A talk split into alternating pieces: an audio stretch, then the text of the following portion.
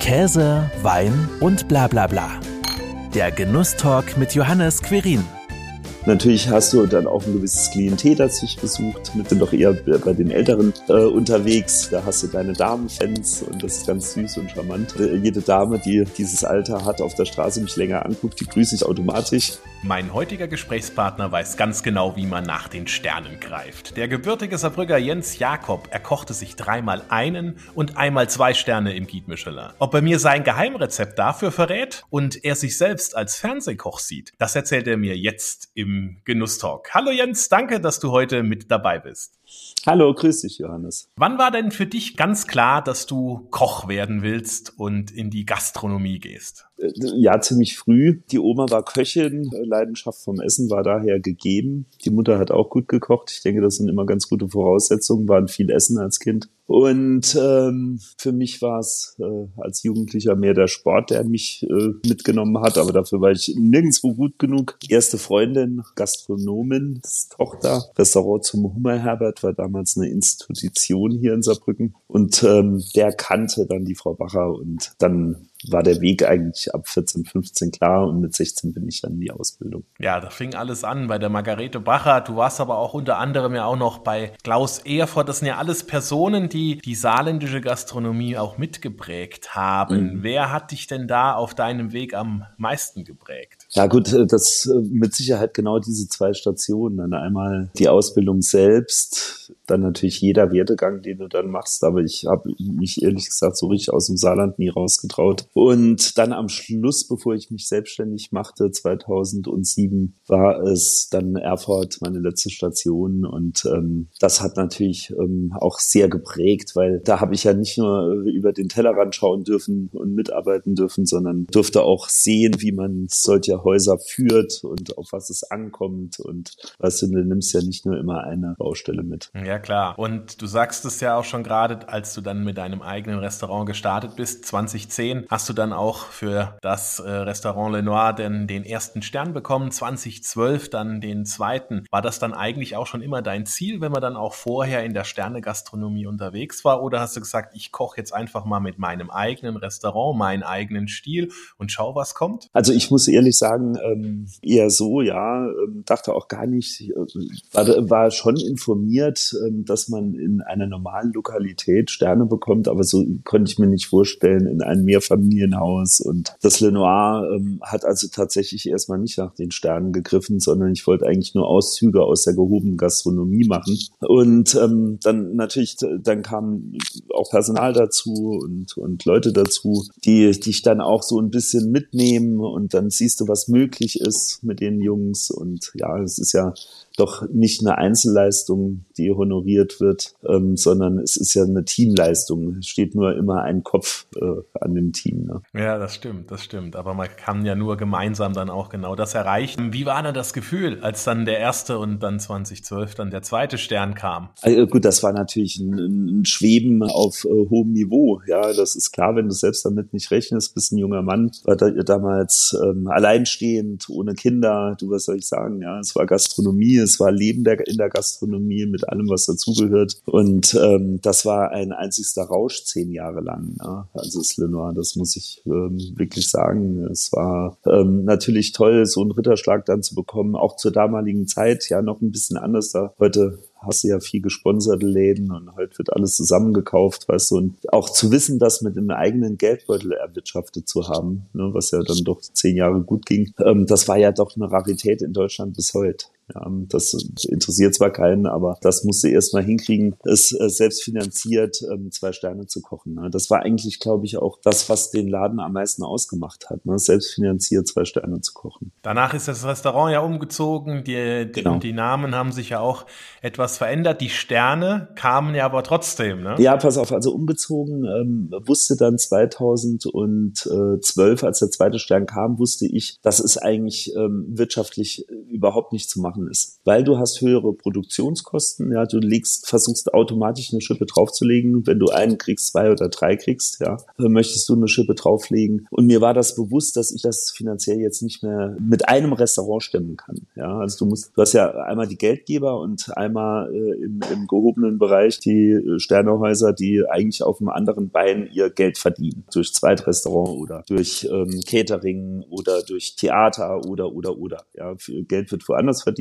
Der Stern kostet ja eigentlich nur Geld und vor allem der zweite. Ja, also ich wusste, das äh, sagte Erfurt damals schon immer, der zwei Sterne kann er finanziell nicht überleben, er braucht den dritten. Das wusste ich von ihm schon und als dann der zweite Stern kam, war dann eigentlich die Überlegung zu sagen, okay, ich erweitere das Ganze noch, ja, nehme noch Restaurants dazu, versuche den finanziellen Part ähm, auf ein anderes Bein zu kriegen. So und bin dann 2014 ins Domizil Leidinger umgezogen, noch unter dem Namen Lenoir. Da war mir aber doch äh, ziemlich schnell klar, dass meine Rechnung so nicht aufgeht. Es kamen in der Sterne Gastronomie noch Rückgänge, weil wir äh, mit Compliance in, auf Politik und Banken da mit viele Geschäftsessen verloren haben, das Finanzamt uns so ein bisschen blockiert hat aufgrund der hohen Rechnungen und das nicht mehr so toleriert hat, so dass die Branche enorm viel ähm, Umsatz verloren hat und ich dann ins Leidinger umgezogen bin. Dann kam dieser Einbruch auch und ich merkte doch ähm, nach einem halben Jahr, dass da wird so nicht funktionieren. Dann kamen private Rückschläge dazu, dann die, deswegen deine Frage nochmal ähm, auf die Frage zurückzukommen, dann die Namensänderung in Jens Jakob, das Restaurant, das war eigentlich äh, schon eher ein finanzieller Hilferuf. Ja, zu sagen, okay, bevor ich hier die Sterne verliere, weil ich auf dem Niveau nicht mehr produzieren kann, also sprich die Mitarbeiter nicht mehr tragen kann, ähm, versucht mich zu entschlacken mit den Sternen, habe gekocht, auf was ich Lust hatte und habe dann erstaunlich wieder eingekriegt, ja, mit dem ich dann wirklich überhaupt nicht mehr gerechnet hätte. Und auch, äh, weiß noch, die Sternverleihung dann 2015 oder 16 war das. Äh, ich habe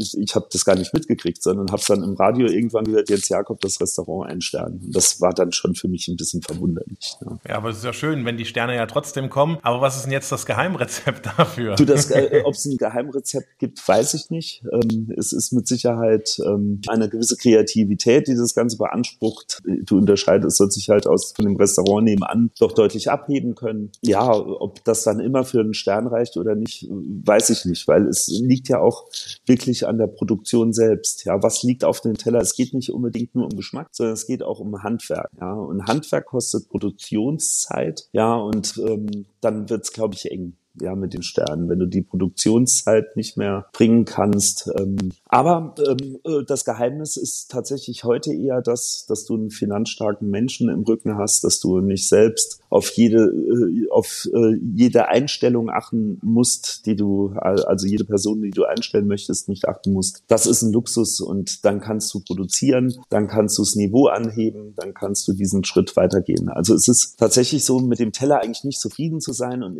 versuchen noch auf dieses Gericht eine Schippe draufzulegen. Das gibt dir mit Sicherheit so ein bisschen den, den Erfolg. Ähm, aber wie gesagt, das sind Produktionszeiten das musst du erstmal bezahlt kriegen. Und jetzt aktuell kochst du ja im Nauwieser Viertel in Saarbrücken im Restaurant Le Comptoir. Genau. Was gibt's denn da zu entdecken im Le Comptoir? Das Le Comptoir ist ähm, so ausgelegt äh, auf alles, was ich natürlich zehn Jahre erfahren habe. Ja, also auf Personal verzichtet und das im Prinzip mit zwei ehemaligen Kollegen betreiben, äh, wo jeder auch das gleiche Interesse hat. Wobei wir jetzt gerade aktuell auch da ein bisschen im Umbruch sind. Mein langjähriger Begleiter, den ich äh, als jungen Mann schon bei mir hatte und 14 Jahre an meiner Seite war, hat mich jetzt Anfang des Jahres mir gesagt, dass er mich verlassen wird oder das Konzept auch verlassen wird, weil er dann doch auch jemand gefunden hat, der ihm Restaurant finanziert. Also eine ganz ganz äh, wahnsinnige Situation im Moment in der Gastronomie. Es gibt ja kein Personal, so dass ich mich entschieden habe, äh, mein Restaurant im Prinzip alleine mit Aushilfen auf Augenhöhe zu führen und nur noch das zu machen, was ich selbst schaffe. Ja, das Le Comptoir war der richtige Weg dorthin, aber die Jungs sind 13 Jahre jünger wie ich, so dass die natürlich auch noch was anderes sehen wollen. Ich wäre so zufrieden gewesen, wäre die nächsten Jahre so gegangen. Das Le Comptoir ähm, verzichtet genau auf dieses extreme Handwerk. Wir haben es uns, wir haben einen Weg gefunden, unsere Soßen weiter zu kochen, aber nicht nicht mehr diesen Arbeitsaufwand dazu zu betreiben, um es schlicht auszudrücken. Und das macht Le Comptoir aus. Eine ganz private Atmosphäre. Du sitzt bei uns an der Theke. Ja, ich bin selbst vor Ort, ähm, spreche selbst mit den Gästen, koche das, was ich morgens auf dem Markt kriege, ein Menü einen Monat lang so ungefähr. Ja, mache meine zehn Personen und das vier, fünfmal die Woche im Abendbereich. Und das ist die Zukunft auch, ja.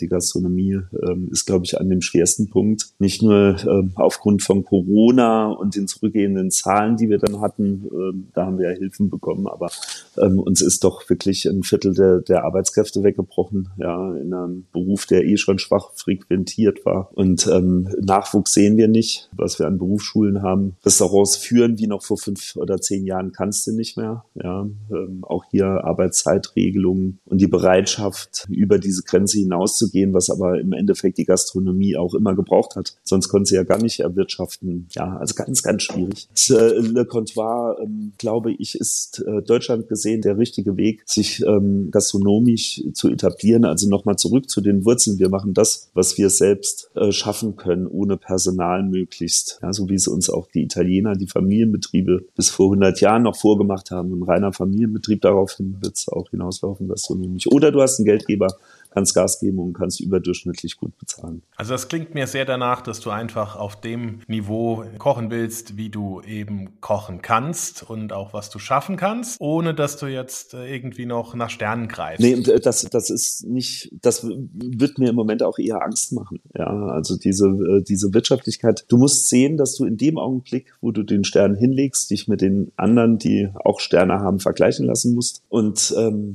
Arbeit und wie gesagt, Produktion kostet kostet Geld und das weiß ich nicht, ob du das, also heute könnte es das Lenoir nicht mehr aufbauen. Das ist Fakt, ja. Das würde heute nicht mehr gehen und sich da zu messen, das ist mir zu fern. Sondern lieber das zu kochen, was dem Gast Spaß macht, was mir Spaß macht, Sachen zu bringen, die man erkennt auf dem Teller, ein bisschen weg von dem Shishi-Trend. Und ähm, natürlich äh, gibt es den Steinbutten, natürlich gibt es ähm, das Rinderfilet oder das besondere Stück Fleisch zum Hauptgang und aber schlicht und einfach dargeboten, weißt du, und auch mal noch mal eine Schupfnudel auf dem Teller gemacht, eine selbst gemacht. Und, und wenn das dann nachher ähm, für irgendwas reicht, ähm, wird es mir eher Angst.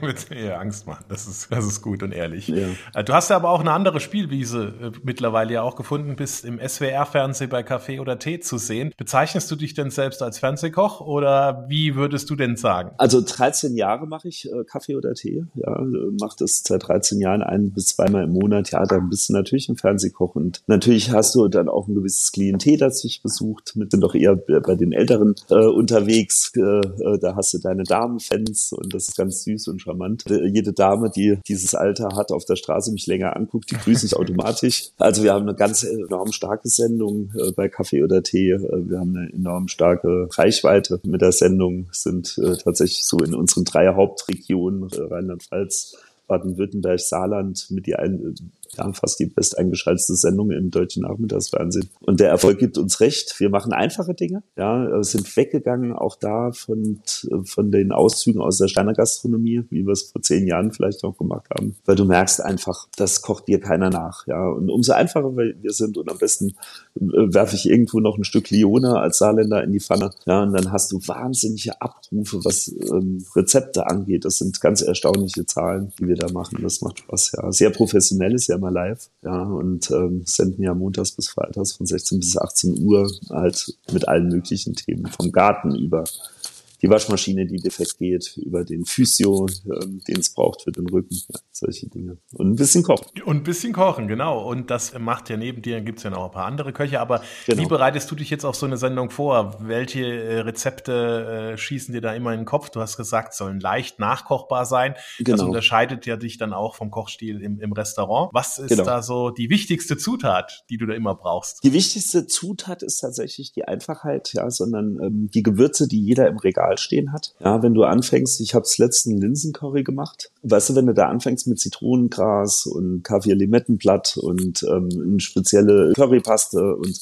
mach am besten das Currypulver, was jeder zu Hause hat. Ja, und sobald du anfängst, exotisch zu werden, wird schwierig bei unserem Zuschauerpotenzial oder Klientel. Und deswegen wirklich versuchen, ähm, es einfach zu halten. Äh, einfache Gewürze. Ähm, es darf trotzdem mal ein Schmurgericht sein, um Gottes Willen. Es geht nicht um die Arbeitszeit, sondern einfach um die Produkte, die die Zuschauer zu Hause haben. Was ist denn dein Lieblingsrezept, was du vielleicht jetzt gekocht hast in den letzten äh, Jahren oder vielleicht auch Wochen? Ach du, ein äh, richtiges Lieblingsrezept habe ich tatsächlich nicht. Ähm, ich liebe die einfache Küche zu Hause privat. Es braucht wirklich zu Hause kein Hummer oder Rinderfilet zu sein, sondern zu Hause gibt es ähm, über die Spaghetti Bolognese, die die Kinder einfach lieben. Ja, und bevor du anfängst dreimal zu kochen, gibt's halt zweimal im Monat Bolognese. Und ähm, bin ja auch nicht jeden Abend da, da kann ich auch noch ein bisschen was vorkochen. So koche ich halt auch. Ich selbst ähm, koche natürlich am liebsten irgendwo den Saucier-Posten, ähm, also äh, Fischfleisch, Soßen, Beilagen etc. Das ist äh, schon immer mein Steckenpferd gewesen. Aber auch bei Erfa zum Beispiel Patisserie gemacht, äh, Vorspeisen etc. Ja, ist ja ein sehr komplexer Beruf. Also so richtig kann ich hier nicht sagen. Meine Leibspeise, oh, ich esse echt vieles gern und auch viele, viele ähm, äh, südländische Gerichte gern oder auch die nordafrikanische Küche mit ihrem Couscous und äh, Taschins und äh, Brix äh, und und ähm, ja, ähm, war in Indien, das hat mich sehr begeistert zum Kochen, in Thailand zum Kochen, Mexiko zum Kochen.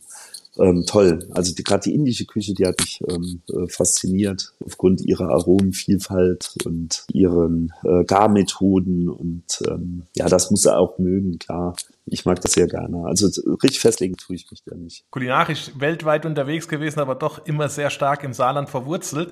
Was ja. ist denn dein liebstes saarländisches Gericht?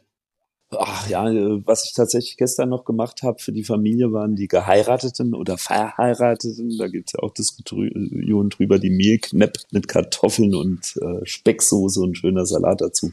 Aber es ist natürlich auch der Dippelabbes, den ich gern mag, mit der Komponente Apfelmus. Ja, dieses äh, Erdige mit dem Fruchtigen. Ja, da, da, da geht ja auch schon kreative Küche los.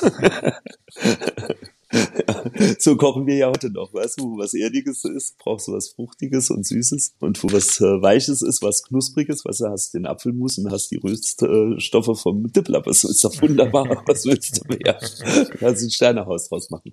Und ich kann dir eins sagen, gastronomisch auch, aber das ist auch Handwerk ähm, ohne Ende, eine gut bürgerliche Küche auf sehr gutem Niveau, schwierig umzusetzen, weil du müsst auch einen gewissen Preis verlangen. Aber das äh, wird mir auch Spaß machen, das muss ich dir ehrlich sagen. Und ähm, mit Sicherheit auch ganz gut reflektiert. Aber es ist ein enormer Arbeitsaufwand, das dir nachher keiner zahlen wird. Ne? Das, äh, das, das stimmt. Ja, ne, wenn du, wenn du für die gute Rinderroulade, wenn du dann noch ein gutes Stück Fleisch nimmst, ja, und ähm, dann kommst du unter 20 Euro aus der Nummer nicht raus im Restaurant, ne, wenn das langt. Ja, bist du dann bei Mitte 20 und dann wird's eng, was das Klientel angeht, die dann sagen, im Moment, man ist ja trotzdem nur eine Rinderroulade. Ne? Aber wenn du gute Produkte hast, dann musst du natürlich auch entsprechend neben der Arbeitszeit einen guten Preis verlangen. Ne? Ja, es ist einfach die Produktionskosten, die uns einfach schon umhauen und ähm, der Wareneinsatz, davon reden wir fast schon ja nicht mehr. Aber in dem Fall, wenn es dann um die Rinderroulade geht, dann sind wir wieder beim Wareneinsatz. Was ich jetzt so rausgehört habe, du kochst auch immer noch gerne zu Hause. Das ist ja auch nicht immer üblich, wenn man beruflich ständig am ich hab, steht. Ich muss hier ehrlich gesagt gestehen, dass ich mich die letzten drei, dreieinhalb Jahre im Le Comptoir auf den Service konzentriert habe ja in der Küche stand, ich im Prinzip dann, wenn einer der beiden Jungs Urlaub hatte oder ähm, viel zu tun war und ähm, habe mein Fernsehen gekocht, zu Hause gekocht, dann macht das Zuhause kochen auch wieder Spaß. Äh, jetzt geht's wieder komplett äh, zurück auch in die Küche für mich, Vorbereitungen machen und äh, im Abendservice habe ich dann immer eine Aushilfe dabei und ähm, dann bin ich mal gespannt, ob ich da noch in meiner Freizeit so viel kochen möchte. Weil das kann, äh, früher kann ich jetzt sagen, also für mich allein hätte ich nie gekocht. Ja, dann bist du abends irgendwo hin was essen gegangen oder hast dir was auf die Hand geholt. Nee, also als ich noch Vollzeit am Ofen stand, war das nicht der Fall. Dahin muss ich ja jetzt wieder, bin mal gespannt. Aber zu Hause, weißt du, es ist was anderes. Die Kinder helfen, die Kinder flitzen da rum. Es ist eine, eine Atmosphäre zu Hause, die, ja, was machst du sonst? Ja, also bevor ich jetzt äh, mir die Knie auf mit den Autospielerei zu Hause kaputt mache, dann macht meine Frau das und ich koche lieber. Ich bin ja auch schneller. und ihnen schmeckt's auch immer, wenn du Papa kocht. Ach du, selbst das kannst du nicht sagen, ja. Es sind Kinder, die machen dich ja wahnsinnig. Ja, die essen ja heute das und sind begeistert und am nächsten Tag haben sie das ja nie gegessen und das ist ja ekelhaft, ja. Also es ist ja sehr herausfordernd zu Hause. Also ich möchte nicht mit Hausfrauen teilen. Jetzt weiß ich mir noch schnell zu helfen und kenne Auswege, wenn es dann doch eine Kartoffel statt der Nudel sein soll. Aber als Hausfrau ist das echt ein beschissener Job. da sagst du was. Wenn mal nicht gekocht wird, wohin gehst du denn dann gerne essen im Saarland? Im Saarland, wir gehen ähm, natürlich natürlich auch äh, familienbedingt, weißt du. Ich, ähm, meine Frau und ich, wir haben dreieinhalbjährigen oder jetzt fast vierjährigen zu Hause, einen zehnjährigen zu Hause. Gastronomie bedeutet fast jeden Abend arbeiten. Äh, deswegen ähm, essen gehen. Bei mir wäre es natürlich immer erste Stelle Christian Bau oder mein ehemaliger Chef, wo ich gern hingehen würde. Dafür langt aber dann nicht immer das Geld und die Zeit, weißt du, und die Kinder dabei machst du eh nicht. So äh, schlägt es uns dann eher in die Großgastronomie, die ein bisschen lauter ist. Ähm, sehr gern zu Olli Bach in, in die Scheune nach Kirkel. Ja, weißt du, da hast du schon eine schöne Grundlautstärke, dann äh, äh, fallen die Kinder nicht so auf, weil es sind zwei Jungs und die sind laut, die geben Gas den ganzen Abend. Denen macht das Spaß, essen zu gehen, aber sie sind halt laut. Weißt du? Oder wir gehen ja in eine große Kette Pizza essen. Ja, da ist auch immer eine gute Lautstärke und die Pizza kannst du echt gut essen. Ja, das ist okay. und ansonsten natürlich bei allen Kollegen, die Rang und Namen haben, ist natürlich immer, wenn es die Zeit erlaubt und der Geldbeutel. Mein Lebensziel ist im Moment doch viel die Kinder, äh, viel das Restaurant. Weißt du, ich muss das Rad nicht mehr neu erfinden. Ähm, ganz im Gegenteil, ich will sogar noch mal ein bisschen klassischer werden und ähm, ein paar alte Klassiker wieder und die Pasteten vielleicht mal noch mal selbst machen und solche Dinge, weißt du. Wohin geht's denn? Das ist nämlich auch ein gutes Stichwort. Wohin geht's denn dann für dich in die äh, in der Zukunft auch mit dem Restaurant Le Comptoir? Ja, mit dem Restaurant tatsächlich äh, klassisch klassisch werden, weißt du, und äh, durch diese Persönlichkeit, die ich habe mit äh, 10, 12 Gästen abends, die ich machen werde, ähm, vielleicht auch dem Gast nochmal die Möglichkeit zu geben, was für zwei Personen zu bestellen. Ob es ein Rinderfilet Wellington ist, ob es ein, ein Nudelmeer unter der Salzkruste ist, weißt du, was für mich auch gut vorbereitbar ist im Morgenbereich. Und ähm, ansonsten ähm, klassisch, ähm, ich starte immer schon mit meiner Stopfleber, weil ich da, äh, glaube ich, ein echt gutes Rezept für habe. Und äh, ähm, auch dann sagst du deinen Gästen auch schon äh, immer, wer du bist und was sie heute Abend erwartet, was. Und natürlich äh, wird es ein bisschen Kaviar geben und es wird ein bisschen Steinbutt geben und ein bisschen Hummer geben, aber es wird auch ein, ein Onsenei geben, weißt du, wo du einfach auf Spinat setzt und vielleicht äh, eine schöne Hollandaise draufsetzt, weißt du, solche, ja, so von einfach bis, bis klassisch aufwendiger, aber gut vorzubereiten. Also ich habe für mich wirklich diesen Mittelweg versucht zu finden, weißt du. Und äh, es wird auch mal was Frittiertes geben, ja. Schöner Tempura-Teig ausgebacktes Gemüse, ähm, bisschen Fisch dazu, bisschen Fisch und Chips, weißt du, solche Bitterballen haben wir zum Beispiel letzten Monat gemacht, so eine holländische Spezialität, Fleischbällchen, wo du einfach eine äh, schöne Saté-Soße dazu machst. Aber dann auch wieder auf der anderen Seite handwerklichen Eigelb-Ravioli raushauen, weißt du, du dann, also eine gute Mischung finden, aber auch meine Fischsuppe, die, die, die Tim Melzer ja mal bei Kitchen Impossible nachkochen musste, Weißt du, die wird es aber auch noch mal geben, im Menü zumindestens. Ähm, ja, so dass ich mir das Leben nicht allzu schwer mache. Ja, also du hast ja auch nichts mehr zu beweisen, du hast ja schon vieles erreicht und man merkt trotzdem, dass die Leidenschaft weiterhin vorhanden ist. Genau, die Leidenschaft ist da. Bin ähm, natürlich wie jeder im Moment aufgrund der letzten zwei Jahre so ein bisschen angefressen, was viele Themen in der Gastronomie angeht. Das höre ich auch von vielen Kollegen. Das macht nicht alles gerade Spaß. Ja, da geht es auch viel um ja, Zuverlässigkeit der, der, des Klientels, was reservieren, nicht kommen und No-Shows und ähm, zu sechs und doch nur zu vier zu sein und äh, Corona natürlich auch ähm, bedingte Absagen, ja, wo du keinen Vorwürfe machen kannst, aber boah, ey, die Dienstleistung in Deutschland ist im Moment echt ist nicht einfacher geworden. Ja. Und wir sind jetzt noch eine Region, wo du nicht sagen kannst, ey, ich fange jetzt an hier mit Vorkasse. Ja, das, das, da ziehen die viele Kollegen einfach nicht mit. Dafür ist Saarland zu klein, wenn dann müssten wir alle in ein Boot. Das ähm, frisst dich so ein bisschen an. Gastronomisch ist immer noch das Schönste, was du machen kannst, der Beruf. Ja, wo kriegst du so tolle Feedbacks so schnell? Ich finde es auch nach wie vor, wenn ich in vielen anderen Berufen reinblicke, auch durch die Theke, dass die letzten Jahre viel mitgekriegt habt, so die Ellenbogengesellschaft, ja, die hast du bei uns in so kleinen Restaurants nicht, sondern es ist eher familiär und das ist mir auch mittlerweile wichtig, weißt du. Und ich muss ja ganz ehrlich sagen, wenn es noch möglich wäre, wenn ich noch Möglichkeit sehen würde, äh, Vollgas zu geben, ohne Geldgeber auszukommen, weil das ist nicht meine Welt. Ja, das, das habe ich einmal kurz versucht, das äh, mit dem Typen, den, äh, den bezeichne ich, äh, ich nach vier Monaten täglich als Arschloch. Das sagst du deinem Geldgeber halt nicht, ja. Und ähm, das lässt er sich nicht gefallen auf Dauer. Also ich kann es nicht. Deswegen, wenn es noch die Möglichkeit gäbe, Vollgas zu geben, so dass die Familie auch noch ihren Platz hätte, würde ich es tun, weißt du. Aber ähm, das sehe ich nicht im Moment. Aber so hast du ja trotzdem deinen Weg und dein richtiges Konzept für dein Leben gefunden. Und ja, mir bleibt eigentlich da nur noch zu sagen, herzlichen Dank für deine Zeit und den spannenden Blick in dein Leben. Vielen Dank dir. Bis dann. Tschüss. Das war Käse, Wein und bla bla bla. Der Genusstalk mit Johannes Quirin. Dir hat dieses Gespräch gefallen? Dann abonniere den Podcast, um keine neue Folge zu verpassen. Bis zum nächsten Mal.